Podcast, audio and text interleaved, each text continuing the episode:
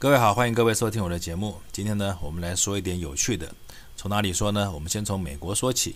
我们大家都知道哈，美国有两个党，一个党叫做民主党，一个党叫做共和党。那两个党呢，各有一个代表的动物。民主党代表的是驴子，共和党代表的是大象。我相信这个大家都知道，对不对？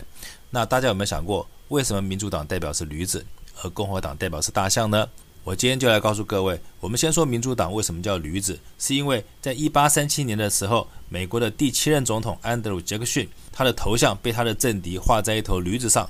为的就是想凸显安德鲁·杰克逊他就像一头驴子一样蠢，就是一个蠢驴，所以呢，才故意用这样的方法想要嘲讽他。可是呢，安德鲁·杰克逊非常聪明，而且有政治智慧，他一看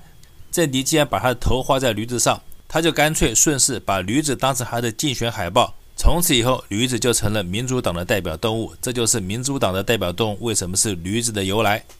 那共和党的动物为什么代表是大象呢？这也跟另外一个美国总统有关系。在一八七四年的时候，美国已经连任两次的总统格兰特，他那时候代表是共和党的总统，但是呢，因为他身边的丑闻非常多，而且呢，他的作风非常强悍，引起非常大的争议，因此呢，当时就有一个漫画家叫汤马斯·纳斯特。他就画了一只大象来代表共和党，他的意思就是告诉大家说，格兰特总统领导的共和党就像大象一样，那么巨大，那么令人畏惧，那么蛮横，甚至于他还暗指，格兰特总统要是连任两次还不愿意放弃总统职位，还要想继续连任第三次的话，那就有可能引发美国的内战。因此呢，从此以后，大象就成了共和党的代表动物。这就是美国的共和跟民主，他们的代表动物各是驴子跟大象的由来。那听到这边，大家有没有觉得这个漫画家汤马斯·纳斯特他有神预言的功能？因为他所指的共和党总统有可能就是一个引发美国内战的这样的一个总统，是不是现在就活生生的应验在美国这个共和党总统川普身上？虽然现在大家暂时松了一口气，美国这个神经病共和党总统川普他终于要滚出白宫了。可是呢，接任的是民主党的拜登呢，也就是说，去了一个大象，来了一个驴子；去了一个孔武有力、蛮横不讲理的大象，却来了一个又蠢又傻又固执的驴子。因此呢，接下来这头驴子会对全世界造成什么样的影响，我们也只能拭目以待了。好，那现在说完了美国两党，我们现在呢，把镜头转回台湾。台湾最近发生了什么好玩的事情呢？台湾在昨天在西门町上演了一场非常好玩的事情。什么事情呢？就是。日本有一个超商店叫做 Donkey Hotel 唐吉诃德，昨天在西门町正式开张，一开张就引起了轰动不说，而且因为这家店是标榜二十四小时营业，所以呢，听说到昨天凌晨两三点，还有人以为这家店到凌晨应该没什么人，想来这家店看看的时候，结果没有想到，到这个时候还大排长龙，甚至于要排两三个小时才能进到店里。那这家店为什么这么火爆、这么夯、这么受时下年轻人追捧呢？我是还没有去这家店呢。可是呢，我看电视上媒体疯狂报道所要传达的讯息，就是想告诉大家说：第一，这家店它标榜的是二十四小时营业，也就是说，它非常符合现在时下年轻人晚上不晓得干什么，没地方去，没事干，想找一个地方打发时间的需求。第二个就是它非常便宜，这一点也适时解放了时下年轻人他们恐惧自己口袋不够深的灵魂。第三个当然是因为疫情，很多哈日族他因为疫情他没有办法到日本，因此呢，当有一家原汁原味把日本所有的东西都搬来台湾贩卖的时候，这些哈日族当然闻风而动，立刻就挤爆了这家店。以上就是台湾的媒体他所要传达给消费者为什么这家店这么火爆的讯息。当然，我们都知道一家店的营业不能只看一天，而是要看一个长时间的累积。尤其现在疫情又再度爆发，全世界经济再度紧张下。就算是西门町现在的消费额以及外来观光客也是江河日下，因此呢，这家店后续的经营情形怎么样，还是有待观察，以观后效。只不过呢，我从刚才媒体所说这家店为什么火爆的三个原因中，我看到了第四个原因是什么呢？我们先从这家店的店名来看，这家店的店名叫做当当 Donkey，台湾翻译成唐吉诃德。我们不晓得为什么这个日本创办人他要把他这个日本超商叫做唐吉诃德。可是呢，就唐吉诃德这个名字来讲，它是由西班牙小说家塞凡提斯他在他的小说《唐吉诃德》这本书里面所描写的一个故事主人公。那至于故事的内容跟细节是什么，今天不在这边讨论，有兴趣的各位可以自己上网去看。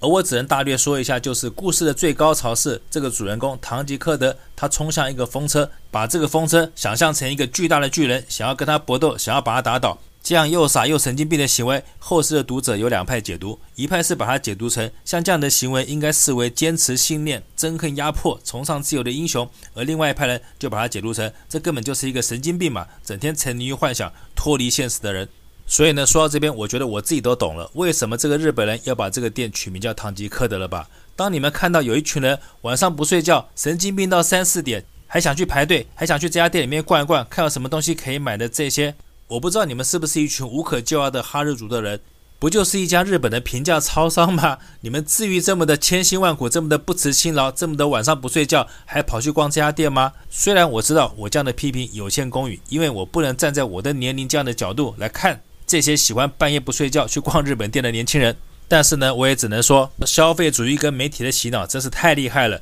不过就是一家日本平价超商来台湾，可是只要经由媒体吹捧一下以后，就有这么多。完全不由大脑思考的人，他们可以半夜不睡觉，就为了来这家日本店尝鲜。因此，我才觉得这群晚上不睡觉还想去购物的人，这样的行为是不是像极了唐吉诃德冲向风车那样的不切实际，那样充满幻想，那样想经由一家二十四小时的日本店来满足你们脱离现实，以为自己已经出国到了日本这样的幻想。所以我才在想，这是不是才是这个日本人为什么要把他的店名取成当当 Donkey 唐吉诃德的原因？而且呢，我相信我说到这边，应该有很多听众你们已经听出来，为什么我前面要讲民主党跟共和党以及那个驴子跟大象的故事了？因为前面我说过，共和党的大象代表就是强势，代表就是威权，但是呢，民主党的驴子代表什么？代表是不是就是一个傻子，一个笨蛋？所以这个日本的创办人，他为什么要把他的名字只取名叫 Donkey，而不是直接翻成？西班牙小说家塞凡提斯作品《堂吉诃德》的直接发音叫做 Donkey Hote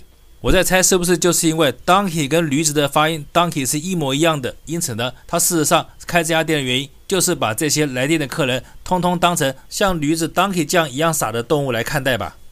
说到这边，我也知道应该很多人听到这里，他想要骂我了，他会说你反应太大了吧？不过就是晚上不睡觉，想去逛个超商，你至于骂他们是笨蛋是蠢驴吗？好，要是这么骂我的话，那我们就再把镜头转一下，转哪里去呢？我们就转到我们的防疫中心，我们的陈大部长那里。这几天新闻报道，台湾的疫情现在是不是又二度爆发，准备要失控了？而在这个状况下，我们的陈大部长他自己不但没有身先士卒，没有以身作则，明明已经发烧了，可是却还在这个节骨眼不先做自我隔离，结果居然还跑去开记者会。而且呢，他是不是还双重标准呢？就是他觉得自己这样做没关系，但是呢，他对老百姓，只要你要去做大型活动、大型延展或是大型的这些演出，通通禁止。所以现在我们陈大部长，你既然已经下了这么严格命令，希望这些大型活动、大型人员群聚的这样的现象都不再发生的话，那我就请问，为什么西门町昨天这样大排长龙，这样一两千聚在一个大型场所里面的这样事情？你陈大部长为什么不禁止，而任由这种有可能因为大型群聚感染而发生二度疫情爆发的可能呢？